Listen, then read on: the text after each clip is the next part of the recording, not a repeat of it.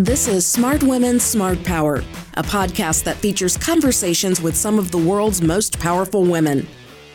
We're really promoting an enabling environment that increases women's economic empowerment by reducing barriers and enhancing protections in policies, laws, regulations, and practices.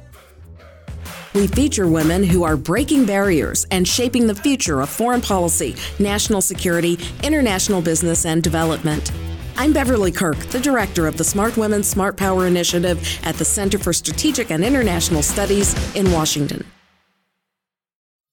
The 2X Women's Initiative at the U.S. International Development Finance Corporation has grown a lot since its launch just two years ago.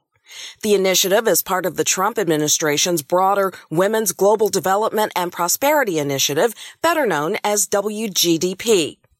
2X began with a goal of investing $1 billion in women owned, women led, or women supported enterprises around the globe. It achieved that goal and has a new one.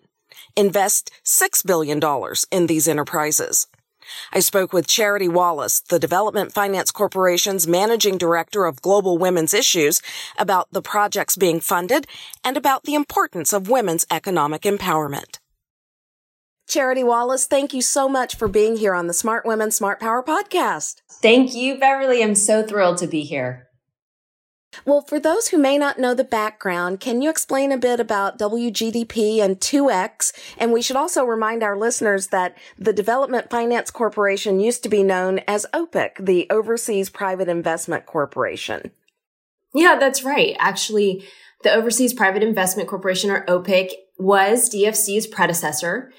And the BUILD Act is what established the U.S. International Development Finance Corporation. We call it DFC which really merged OPIC and the Development Credit Authority, which is a small lending arm that was part of USAID. So the Build Act actually doubled the lending capacity to $60 billion and calls out 2X, which is our Global Women's Issues Office, as a mandated and core priority of the work that we do at the DFC, which is really terrific. It just shows the commitment that we have towards gender lens investing.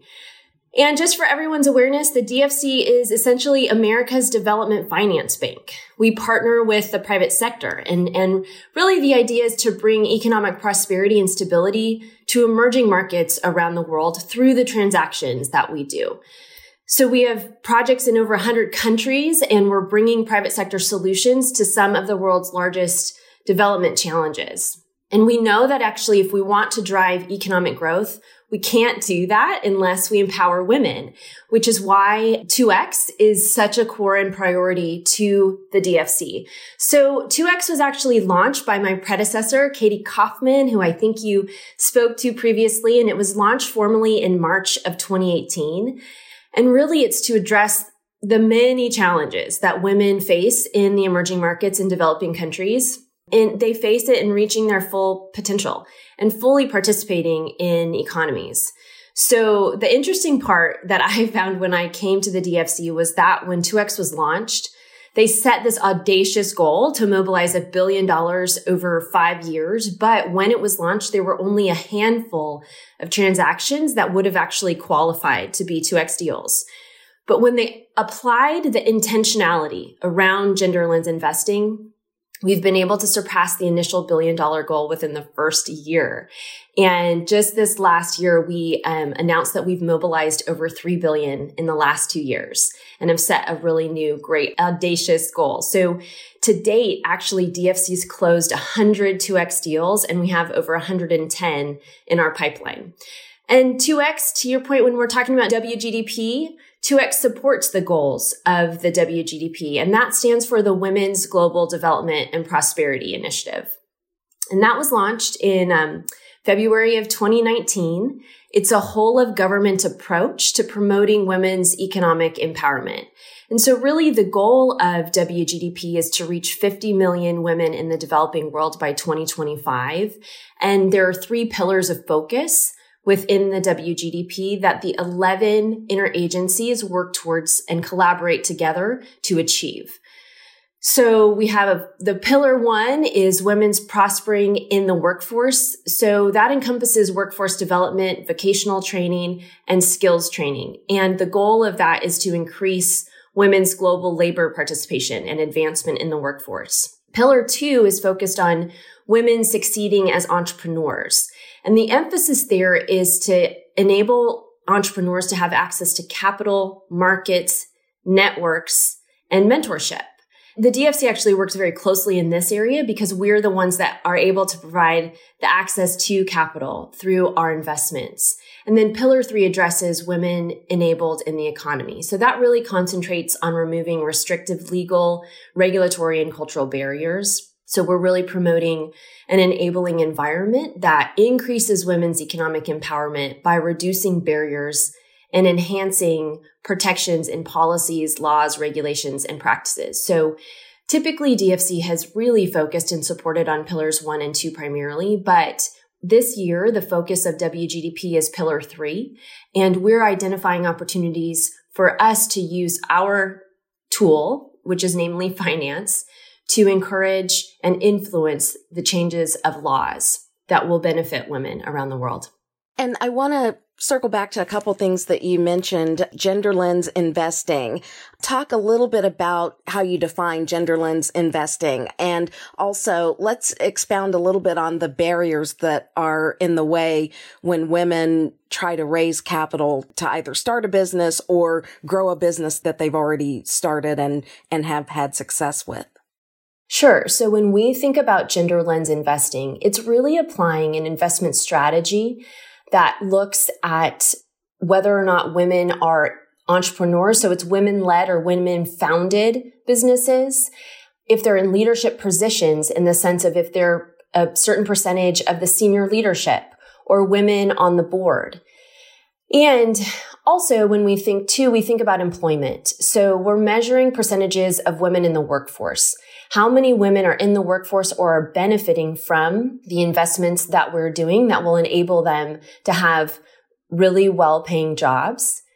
And it also relates to consumption. So we think about the products and services that specifically or disproportionately benefit women. So those are the things that we're applying as far as our gender lens investment.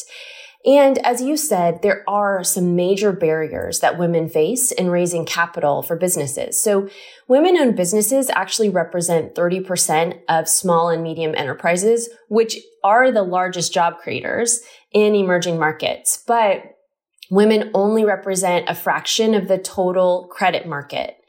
So there's a $300 billion shortfall for women with access to credit. And this is really because banks require collateral that men control primarily. Banks also hold biases that women are higher risk borrowers. And sometimes women lack financial literacy that keeps them out of banks. But actually data shows that women are consistently better credit-worthy borrowers with lower non-performing loans and they tend to be more loyal customers to banks than men. So when we, we know that when women have access and are able to build credit, there's an enormous economic benefit and outcome of that. I read where in Latin America, if you close this gender gap in the shortfall to credit, women could add more than 2 trillion to GDP by 2025. That's right. Actually, globally, there's a McKinsey Global Institute study that found eliminating gender disparities in employment sector wages and credit would add an additional 12 to 28 trillion dollars to the global GDP by 2025. There's a real proven correlation between gender smart enterprises and financial returns. So actually, if there's one more women in senior management or on a corporate board, there's an association of an 8 to 13 basis points higher return on assets. And when as as employees, companies that are in the top quartile for gender diversity are 15% more likely to have financial returns above the national standard. There's just a plethora of evidence and data that shows that investing in women is a smart investment. It's not just a just and moral thing to do. It's actually great economics. You mentioned earlier about the work with the private sector that DFC does. Um, how do you work with U.S. companies in terms of them investing in 2X projects? Yeah, actually, we try to lead private sector capital where it otherwise wouldn't go. And, and that's really to achieve development outcomes and economic prosperity. So we identify strategic partnership opportunities to help them and us address the world's intractable challenges. So one example is a partnership that we have between the DFC, Ford Foundation, and Citi Inclusive Growth. And it's a million dollar, a hundred million dollar loan guarantee facility that enables Citi to provide early stage financing in local currency to companies to expand their access to products and services for low income communities in emerging markets. And the reason that's important is Citi may not want to go in alone, if you will, into something like that investment. But through the DFC investment, it enables them to take risks maybe they wouldn't otherwise do or be additive to a DFC investment. We also actually are working with a really unique partnership to address maternal health outcomes and bringing this private sector in for that as well. So globally, women are surviving pregnancy and childbirth more than ever, but hundreds of thousands of women around this, the world still die each year due to complications during pregnancy and childbirth. And more than half of these deaths are actually occurring in sub-Saharan Africa. And frankly, we believe that's unacceptable. So to help solve this challenge and this problem, OPIC and now DFC launched an alliance that's called the Financing for Maternal Outcomes Matters Alliance, and we call it MOMS. And it's an initiative that partners DFC, Merck for Mothers, Credit Suisse, and USAID. And really the goal is to mobilize investment to improve and expand the infrastructure, the services, and access to care in sub-Saharan Africa to ensure healthy pregnancies and safe delivery for moms and to lay the foundation for lifelong good health. So those are just some of the ways in which we're bringing the private sector along. Again, to address some of the largest challenges that women face primarily around the world. And what's the process for choosing the projects where you invest? Are there criteria that have to be met? Yeah, there are. You know, as always, there's actually a very robust process that our investment officers conduct in selecting projects to invest in. So there are certain thresholds. The DFC invests in transactions between a million dollars and theoretically a billion dollars. So it's a huge amount of money that we invest. So we're not really the very, very bottom of the pyramid investment. We're more missing middle and catalytic investment. And the businesses need to be in place for at least a year. There's a huge due diligence process that's very extensive. And then the internal approval process is quite rigorous as well. So there's a screening process, credit committee process, and then there's an investment committee. And I actually sit on the investment committee, which is really important to ensure that we are looking at all of our transactions through that gender lens. And then the board approves everything that's over $50 million. Is there a typical return on investment for 2X projects? You know, it's hard to say a specific number, but what I will say is we know that when we invest in women, as I mentioned previously, those investments always have a higher return than typical investments. And so it, there's a range, but when we do apply our 2X criteria, that is when we are getting these better returns. Now, you recently announced that there's a new $6 billion initiative to catalyze private sector investment and global women's economic empowerment. Can you talk a bit about that? Because as you mentioned, 2X started with a $1 billion goal and now it's $6 billion in, in investing in the women led, women owned or women supported enterprises. So can you talk a little bit about that jump in investment and also about why empowering women economically is so important? Yeah. So as I said, you know, we have been able to mobilize over $3 billion in investments over the last two years to economically empower women. So as we were thinking about this next phase and really trying to be bold and audacious and lead others to impact investing opportunities, we wanted to push ourselves. So we set a tremendously audacious goal of $6 billion over the next three years. And I feel like this shows our commitment to and our leadership of gender lens investing. Again, it will take the private sector to come alongside of us and help us mobilize and catalyze additional investment in these amazing opportunities and transactions that we're doing all over the world. And so that's why we set that goal. You know, it's, it's knowing that when we empower women, it changes families and societies. So we know that arguably the biggest missed market opportunity is that of women. And like I've said, it yields one of the highest returns on investments. Women owned, women led, women supporting, and those in which offer products and services that benefit women result in stronger families and communities. And there's, there's also a correlation between more stable and prosperous countries. And that's because women reinvest 90% of their earnings back into their families and communities. Women who have economic empowerment, their families are healthier, their children are educated, and their families generally are more successful. And we also know the adverse is true. So we've seen this throughout the world when for instance, health outcomes of children are directly correlated to the health of their mothers. If a woman in the developing world dies before her child reaches the age of five, that child is 10 times more likely to die. But if a girl stays in school, in secondary school, even two years longer, she's more likely to put off getting married. She has fewer children and actually is able to survive childbirth, which relates to the outcomes for maternal and child mortality rates. And there's also actually really interesting social benefits.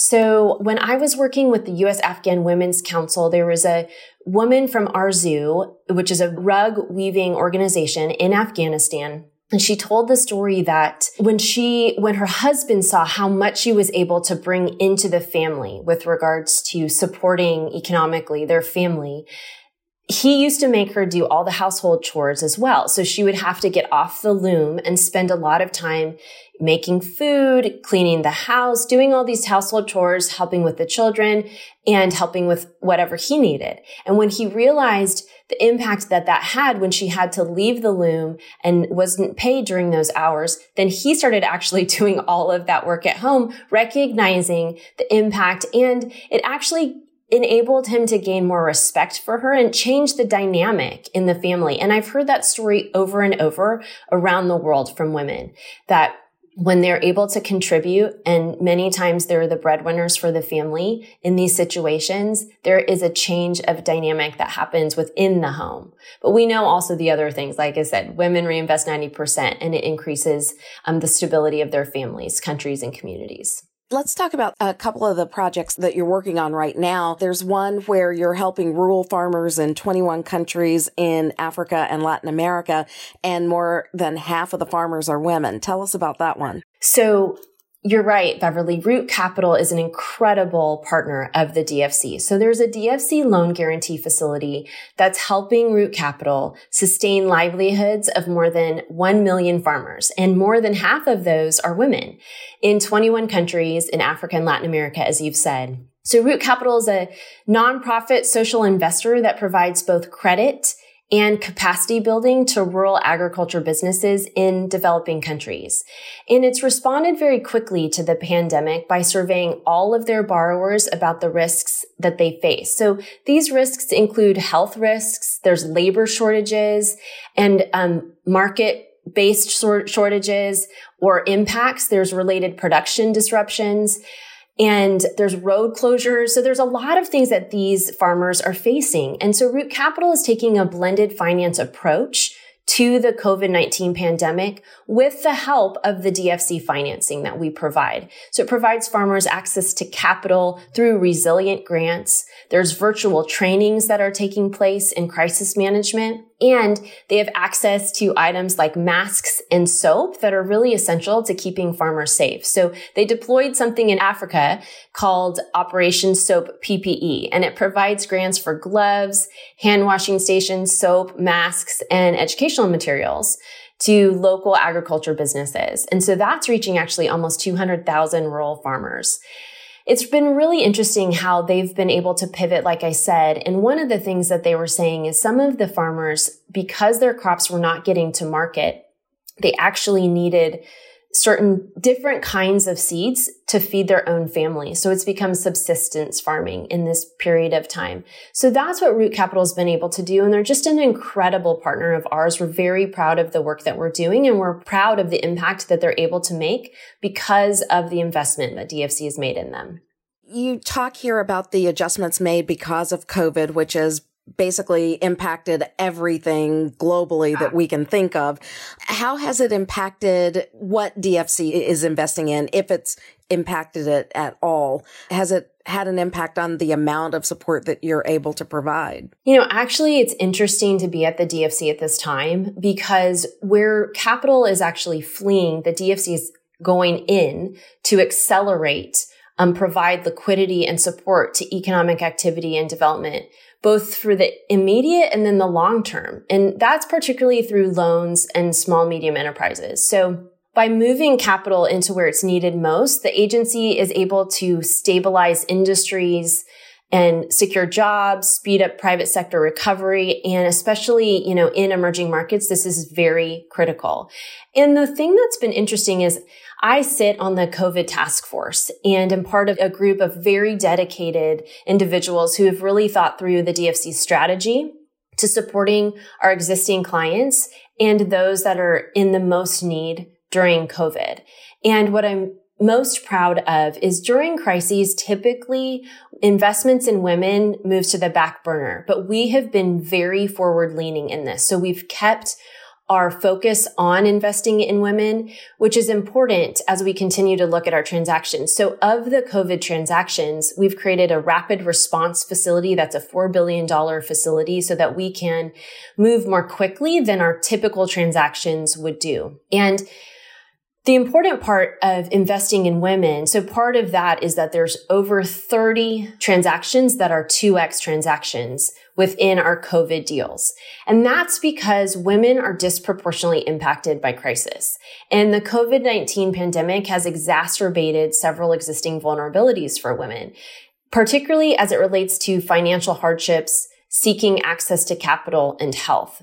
So what we've found is that women are three times more likely to be responsible for informal unpaid work and home care during this time. And in some places, that's exponentially more than three times. The credit gap and access to capital for women has increased during this. It's been very considerable during the COVID pandemic. So we're looking to identify opportunities that specifically lend to women. And there's been an increase in malnutrition and food security that's threatening populations all over the world. The gender digital divide is very notable. And as everyone knows, that's the world in which we're living. And so it's had a very negative effect on women's ability to receive vital support and services. And that includes critical cash transfers, as well as disruptions for women entrepreneurs to transition like to e-commerce or other digital platforms. So what we know is that we have to keep that focus on 2X and on gender investments during this time. And I'm really proud of the work that we have done at the DFC. We've closed four 2X COVID transactions already. There's 30 in the pipeline.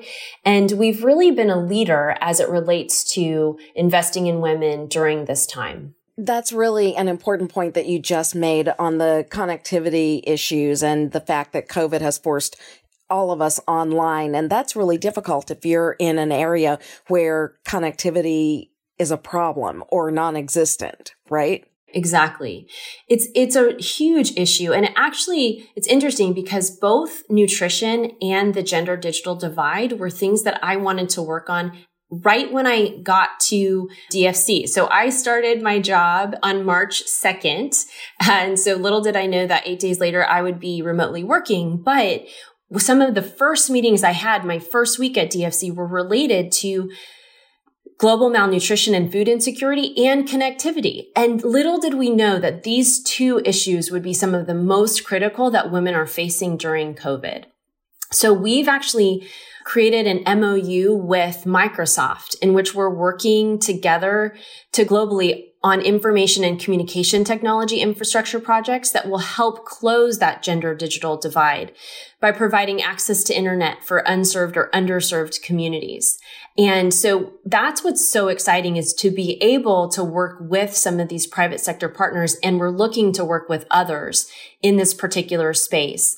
And then the other is we launched a global nutrition financing alliance.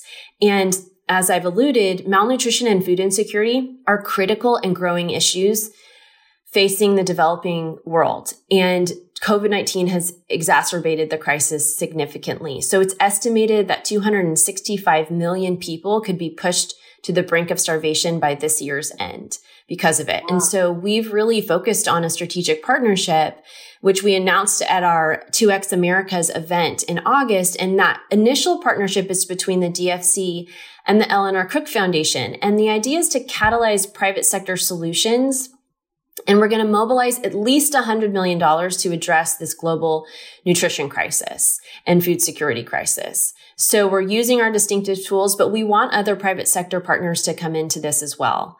It's really critical for women and children around the world. And so we want to be part of that solution. And as we wrap up here, if there are companies that currently don't work with DFC, but might hear this and hear something that they want to help you with, how would, how would they do that? just send me an email. no, you can get on dfc.gov. There's an opportunity to submit either proposals or I'm happy, you know, I'm on LinkedIn. I, I've received a number of different business opportunities through that, business development opportunities. So I'm very happy to connect with individuals. We're always looking for great partners to come alongside of us to make a more significant difference. Charity Wallace, thank you so much for the work you do. And thank you for being here on the Smart Women, Smart Power podcast. Thanks so much, Beverly. I so appreciate it. And thanks to you for joining us. Subscribe to the Smart Women, Smart Power podcast on Apple Podcasts, Spotify, or wherever you listen to good content.